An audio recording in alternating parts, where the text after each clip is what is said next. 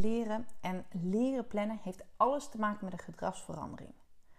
Ik, ik geloof niet in een paar lesjes over plannen of een paar lesjes over leren leren. Er is veel meer nodig om leerlingen in beweging te krijgen. Wat er precies nodig is, ja, dat vertel ik je natuurlijk in deze aflevering. En oh ja, aan het einde wil ik nog een leuke challenge voor de zomer.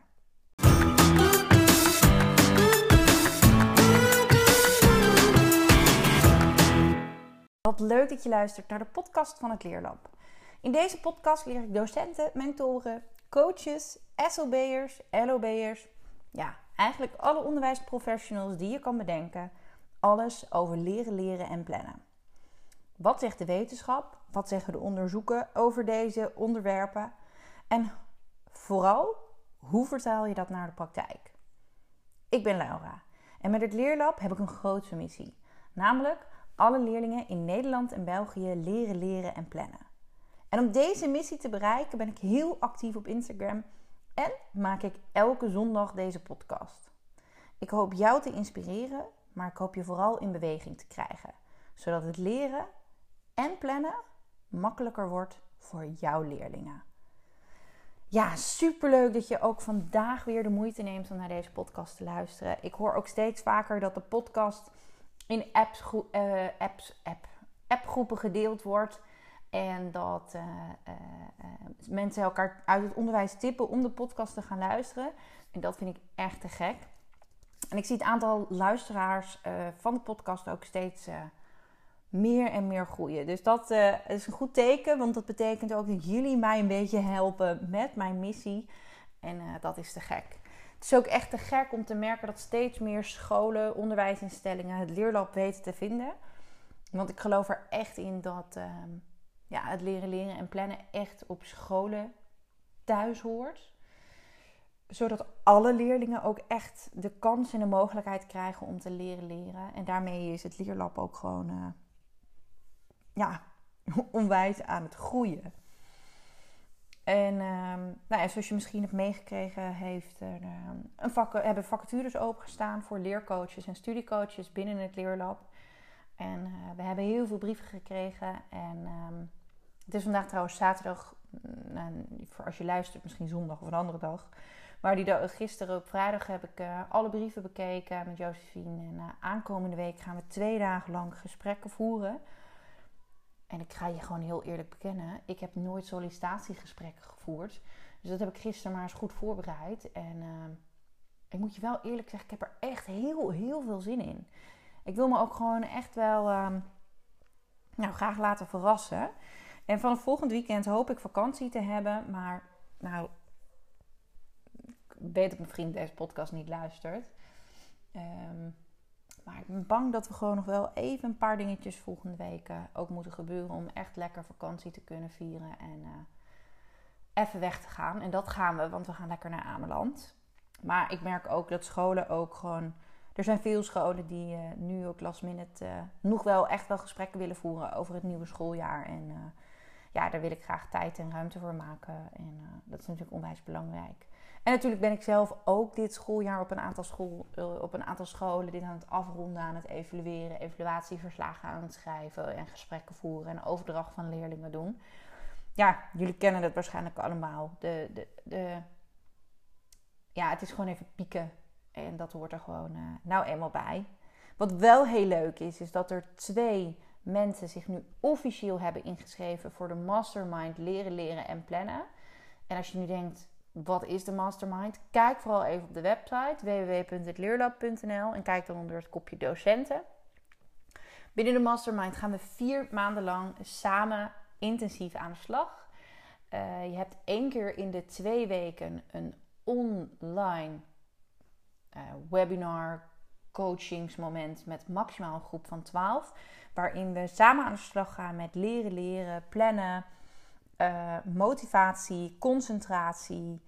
Uh, nou ja, eigenlijk alle elementen uh, om eh, je leerlingen in bewegingen te krijgen.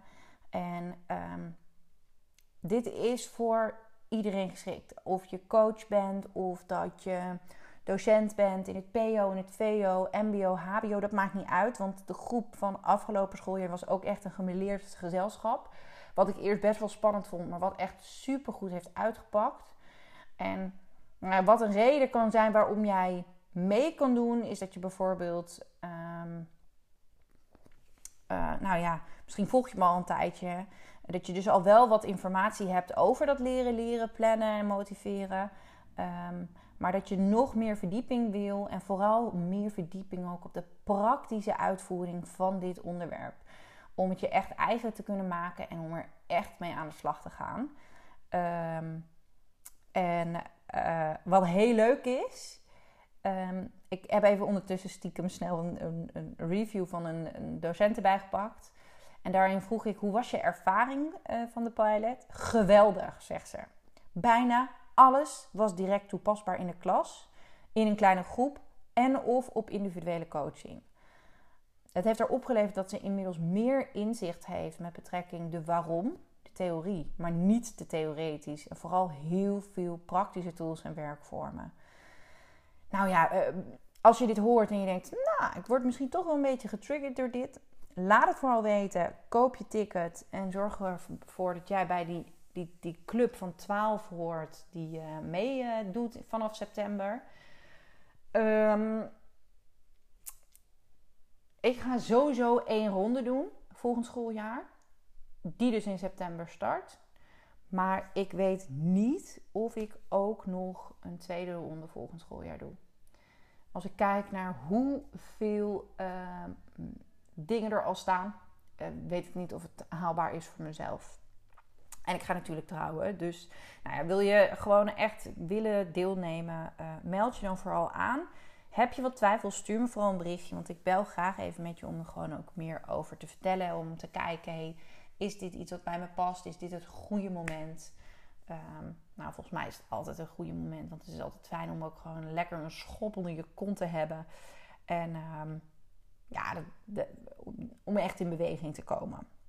Genoeg daarover. We gaan lekker over naar die gedragsverandering. Want dat is natuurlijk hoe ik deze podcast begon.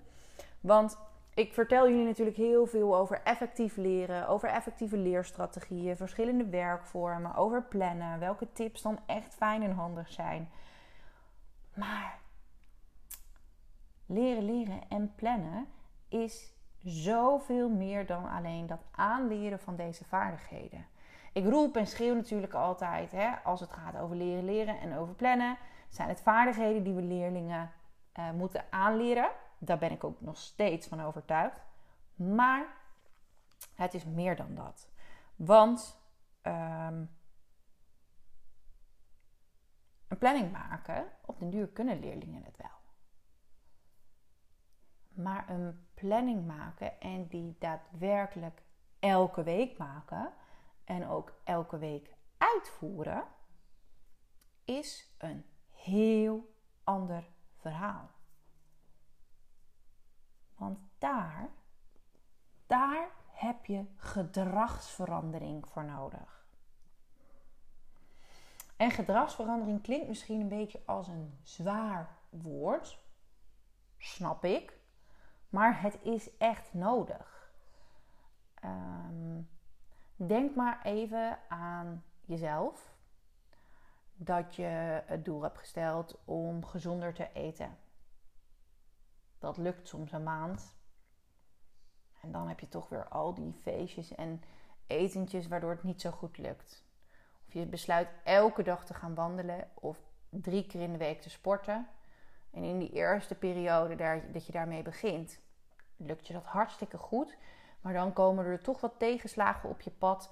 Of is het heel druk en heb je geen energie meer om te sporten. Of ja, is het toch de dag wel een beetje vol. En als de dag dan toch vol is, ja, dan, dan, dan, ah, dan vandaag maar even niet wandelen. Doe ik, uh, weet je, doe ik gewoon morgen wel weer.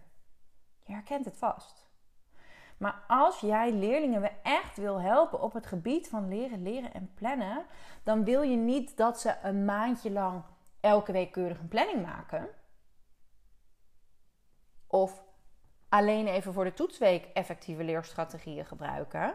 Nee, je wil dat ze het altijd vasthouden. Of altijd zolang het schooljaar loopt. Uh, op het VO, op het MBO, op het HBO. En het liefst ook al beginnen met dit soort aanleren van vaardigheden in groep 7 en 8. En misschien ook nog wel eerder.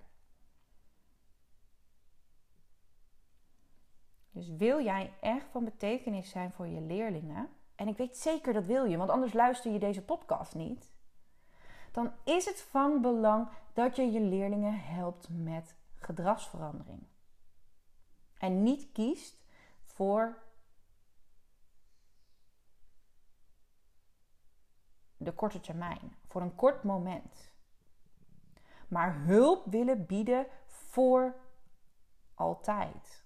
Voor een verandering van de hele schoolcarrière. En dan weet ik ook zeker dat als je dat voor een leerling kan doen, dat deze leerling je nooit vergeet. Zoals je misschien weet, hebben wij nog een locatie, uh, momenteel een locatie in Groningen. Ja, daar gaat natuurlijk niks boven Groningen. En in de praktijk zeggen we bijvoorbeeld ook altijd tegen leerlingen en ouders: als je bij ons een traject start, is het een traject van minimaal drie maanden. Minimaal. Want leerlingen begeleiden bij het leerlab doen we niet eventjes zomaar en zo en zo. Gedragsverandering is moeilijk.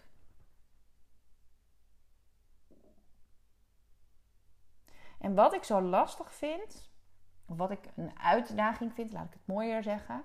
Ik werk natuurlijk steeds meer met scholen. En sommige scholen denken echt dat de leerlingen soms in vier of vijf lesjes even leerlingen wel leren hoe je moet leren of hoe je moet plannen. En dat dan het hele probleem is opgelost. Ja, in de bovenbouw plannen? Nee hoor, dat hoeven we niet. Want ze weten het nu toch? Ze snappen toch wel hoe het nu moet? Ja, maar waarom zou ik hier nu nog aandacht aan besteden?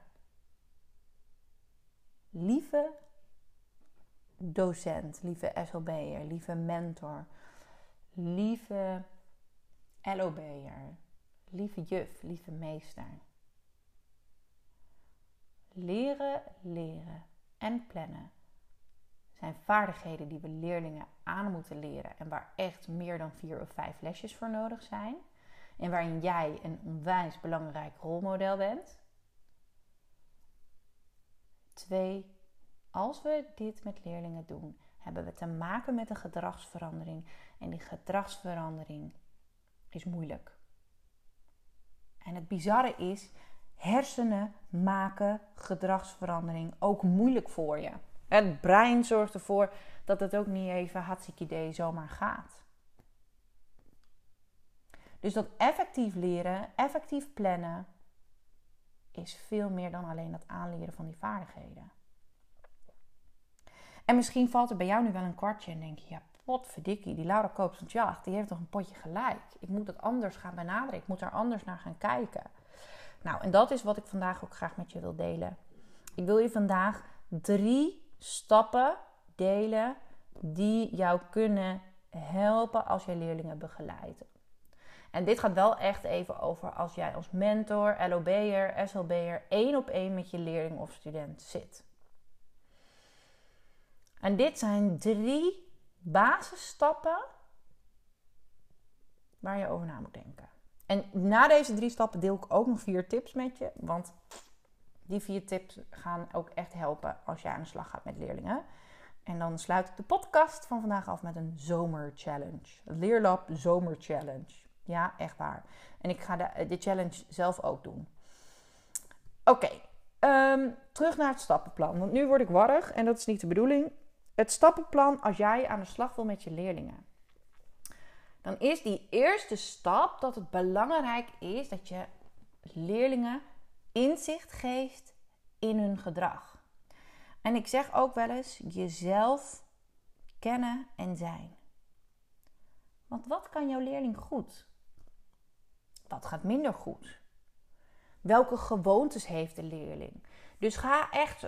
Uh, op onderzoek uit. Ik zeg altijd, ga te werk als nieuwsgierige onderzoeker. Dat heb je misschien wel vaker gehoord. In een mastermind werken we ook echt als nieuwsgierige onderzoeker. Wat doe je als je thuis komt van school?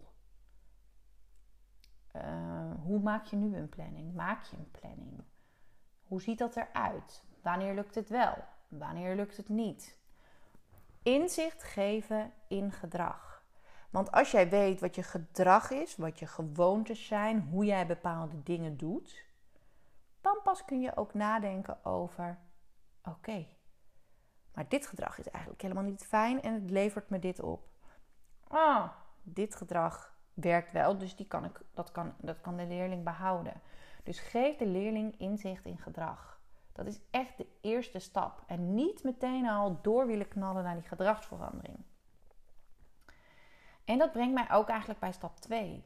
Want het is belangrijk dat je onderzoekt of er motivatie is om te veranderen.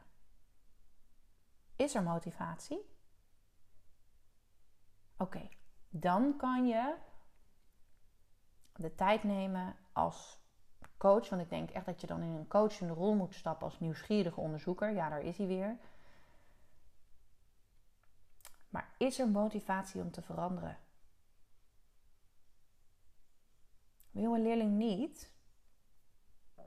Heeft deze leerling de luiken volle bak dicht staan? Dan heeft het helemaal geen zin om de gedragsverandering al in gang te zetten dan heeft het helemaal geen zin om met deze leerling een planning te maken en elke week met deze leerling de planning aan te scherpen en te verbeteren. Want die luiken staan dicht en je krijgt die leerling niet in die verandering. Het heeft geen zin.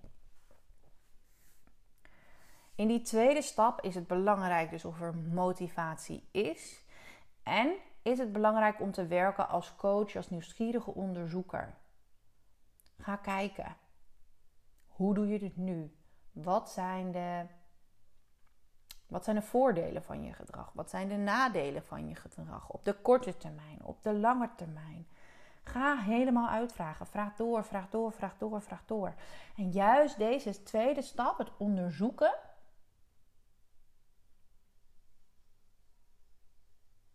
Of er überhaupt motivatie is.